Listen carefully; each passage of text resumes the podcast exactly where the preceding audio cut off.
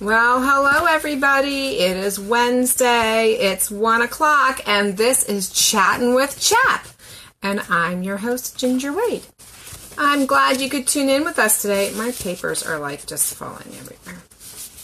Today's Q&A day. So what that means is we are going to answer the questions that we've seen come in through Facebook and through our contact form, which I'm going to pop right up here in the screen. You can use to connect with us through staff at chaponline.com uh, or comments that I have seen that I'm seeing pop up a lot in um, Facebook groups or um, on our own posts on the CHAP page. So um, I have a little collection of eight that people have been um, asking over the past month. So I will share with you about those things. So let's get started. Okay, so we had a question come in. It said, Where can I get information about homeschooling in Pennsylvania? Well, if you aren't familiar with CHAP, you can go to chaponline.com. There's a lot of information about CHAP there.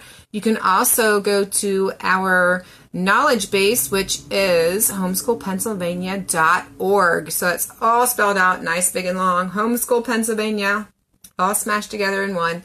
Dot org and that is where we have information about the law. I mean, the law is there. You can just read the law, and then we have um, broken it out into pieces with some helpful videos and comments on each page. And we are continuously working on updating that and keeping it um, tip top for you. And uh, so that's where you're going to want to check it out. You can also stay uh, in tune here at our Facebook page at Christian Homeschool PA. And uh, so that's where you can find out about homeschooling in Pennsylvania.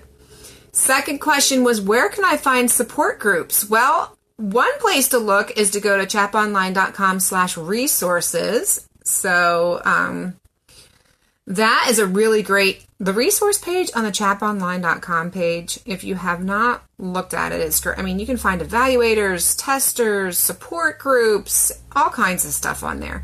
So if you're looking for a support group you can go look on that search engine. You can also ask around on facebook. There's lots of homeschooling groups out there. I'm sure you guys are members of some and if you can just if it's a broad like see there's some that are just for central pa but some that are broad for the state. If you put in there hey i'm from this area is there anybody from this area or any support groups in this area? Please let me know. Um, people are very willing to share uh, what they have near them if you just ask. So again chaponline.com slash resources will get you the support group search engine. Okay our third question was about compulsory age for pa we get this all the time Currently, I don't know if any of you new homeschoolers are aware of this, but it used to be eight. And um, a year or so ago, maybe it's even two years, they changed it to six. Uh, so right now it's six. And what the law says is that when your child turns six, like the day your child turns six and you're homeschooling, you're supposed to file an affidavit. The challenging question comes what if my child turns six in December or May or February or sometime other than right at the beginning of the school year? Well, um, that's when it gets a little hazy, I guess. According to the law, you should file the day your child turns six. The thing is, a lot of school districts are not interested in receiving paperwork after the first two weeks of school. So many school districts do not want you to file um, unless your child is uh, six, right around the beginning of the school year. And last year, the Department of Education uh, put out, the Pennsylvania Department of Education put out something on their webpage that said you do not have to file unless your child is six by September 1. So technically, that doesn't go with the law, but that's what they said. So if you want to listen to an in depth discussion on it, Chat with Chap number 89. Um, it's me with a green background behind me talking all about this issue. I explain it very thoroughly, so you can check it out there. Dawn messaged and said, Curious, on another page, people are saying that medical and dental forms are to be submitted according to what HSLDA states in regards to PA law. So, what I understand about that, Dawn, is that if your affidavit attests to it, that is proof that you have it. Now, you should have all those forms at home including an immunization exemption form. I keep them all on file at home. A lot of school districts ask for them. Uh, what I always say is I attest to it in my affidavit, and that is the proof. The attestation in the notarized affidavit is the proof. Um, but if they do act, they press for it, or if they send you a certified letter, then you have to give it. So usually what happens with me is I say I attested to it in my affidavit, I have everything on file at home, and nothing else is done. So um, that's what I know, Dawn, about that. So, and Dawn says yes, so she was agreeing there.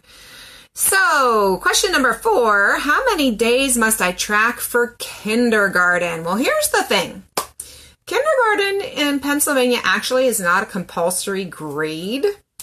And the interesting about thing about homeschooling is we don't actually go by grades, it's by age. Um, now, we normally equate an age with a grade, which isn't necessarily healthy or accurate for your child. So, um, so just keep that in mind. Kindergarten is not compulsory in the state of Pennsylvania.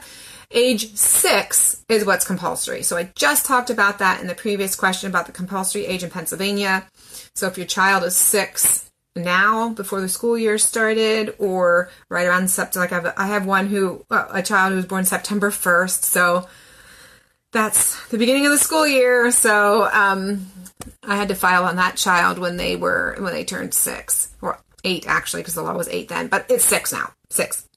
So, um, anyway, uh, once your child is six, you would count days. Now, Here's the thing if you're not filing because your child is six in February, then you don't have to count days. You, you count 180 days when you file an affidavit.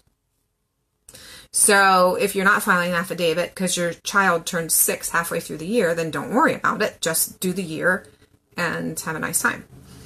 Uh, so that's that. Uh, so can I do K if I don't file an affidavit? Absolutely technically, I mean, if your child is a genius, or say back when the compulsory age was eight, we only started filing on our kids when they were in third grade. We certainly wouldn't wait till they were eight to do kindergarten. So just because the compulsory age is six now does not mean that you wait to do kindergarten when your child is six. If your child's a genius, your child could be in fourth grade when you start filing on them at six, you know? Um, it's just an age when we're supposed to start telling the state that, hey, guess what? We're homeschooling. So you can absolutely do kindergarten. You can do kindergarten when your child is three, you, whenever. I mean, and honestly, moms and dads out there, we are homeschooling our children or educating our children. It's really education, not school, from the day they're born because we're teaching them stuff, all kinds of stuff. And when they're little, we're teaching them more like life skills, you know, how to function, eat, breathe, drink, you know. Well, they kind of know how to breathe on their own, but you know what I'm saying.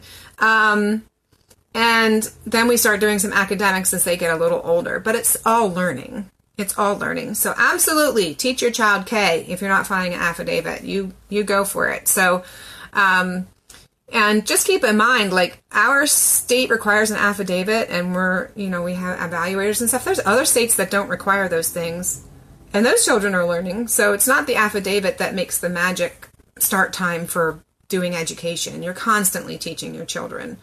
So just go ahead and do it. Uh, and if you're wondering about the compulsory age thing, again, chat with Chap number 89. It might not come up on your phone. It comes up as untitled on the phone, but on a computer, all the titles to my Chat with Chaps are in the video library on Facebook. So you can check that out.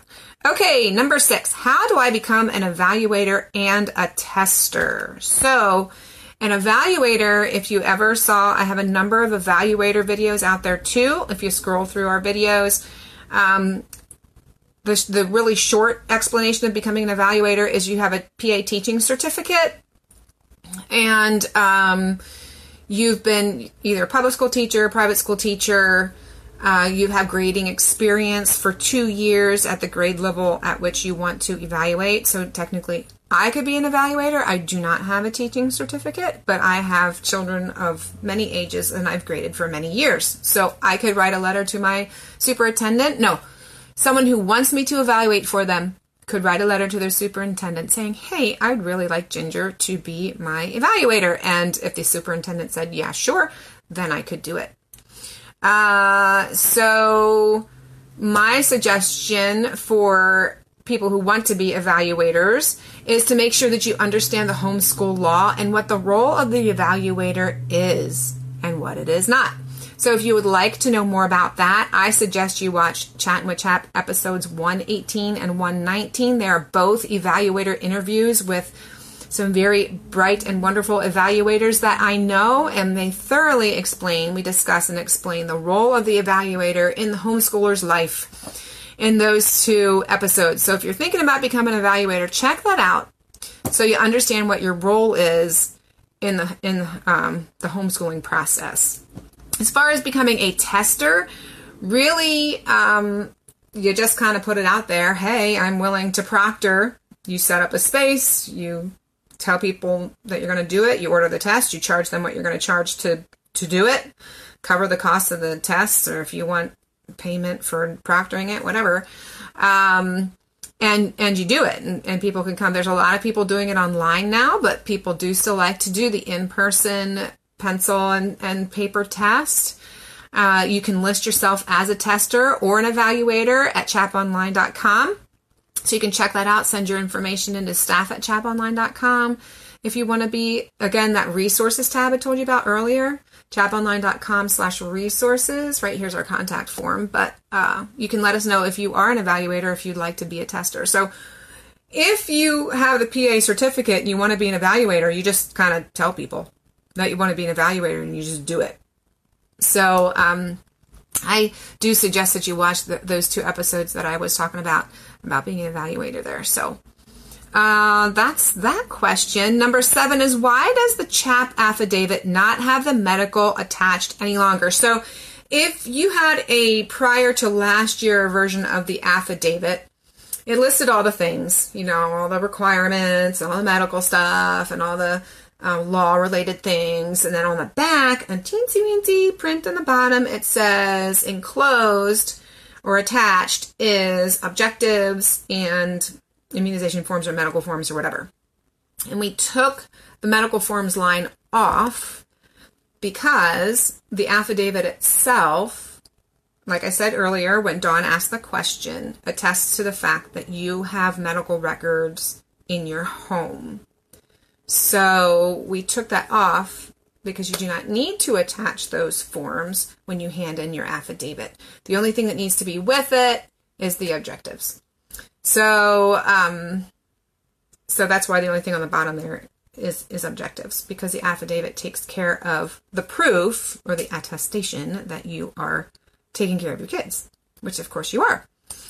So, um, that is why we don't have that on the back of the affidavit any longer. And you will notice, or maybe you won't, that we have the full notary section. There were some uh, notaries that were a little frustrated with some of the affidavits out there because they don't have all the necessary lines for notaries to fill out to legally do their thing.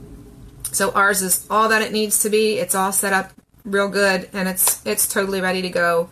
It's a good affidavit to use and that is out on um, homeschoolpennsylvania.org. If you search for affidavit, it is out there. I'm going to pop up on the screen here again the contact form. If you have any questions you want to send in to us, I welcome your questions, and I'll answer them on Q and A day. So I did have one more, which uh, was interesting. I was not expecting. It says, "Where is the keys to homeschooling? I'd like to buy a copy of it." So.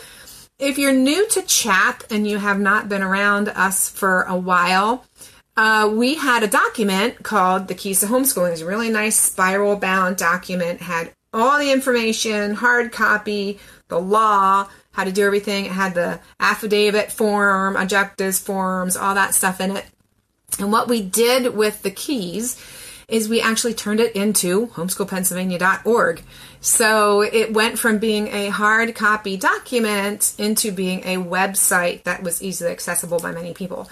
So currently our our keys document is actually outdated and needs to be updated. So uh, if we get the folks who are interested in helping us to get that updated so we can have hard copies again, that's a possibility. So if you're interested in and helping doing some proofreading and updating of our keys to homeschooling, we would love to have your help. Uh, but that is what happened to the keys is actually online at homeschoolpennsylvania.org. That whole website is the keys to homeschooling in digital form. So that were all those were all my questions for the day. I did want to mention it is what's the date today? It's getting late, right? It's like the 20 something 20 second or something. So we've got a few more days left until uh, returning homeschoolers have to have their affidavits in for the school year. Next week, I will be going over affidavits again and what are on the affidavits. You can check ours out at homeschoolpennsylvania.org, but I will specifically talk through it next week. And the week after that, I'm going to talk through objectives. And you may be like, well, that's after they're due. Well, it's after they're due for returning homeschoolers. And if you're a returning homeschooler, you probably have your, your objectives already. Uh, so it's a little bit late, but that new homeschoolers, if you're brand new, if you've never filed before, you do have until the beginning of school to file your affidavit. So I'm going to go over those two things the next two weeks in a thorough way so you know exactly what's on all those forms and how they should be used and all that stuff. And um, otherwise, if you're a returning homeschooler, uh, Clock's ticking. Time to get that affidavit in there. School year started the beginning of July, and uh, all the forms and paperwork are due by August 1st, which is just like a week and a half away. So, thanks for tuning in today. That's everything I have. I'll pop up our contact form here one more time. So, if you're interested in sending us a question, you have something I'd like to address on a Chat with Chap episode, I'd be happy to answer your questions. If you're listening to the podcast and you can't see the screen, the contact form is at chaponline.com slash contact dash US. So you can go to chaponline.com and easily find the contact form. So thanks for tuning in today. I'm very, glad to help you out with your questions. Post your questions below here if um, I didn't answer something 100%.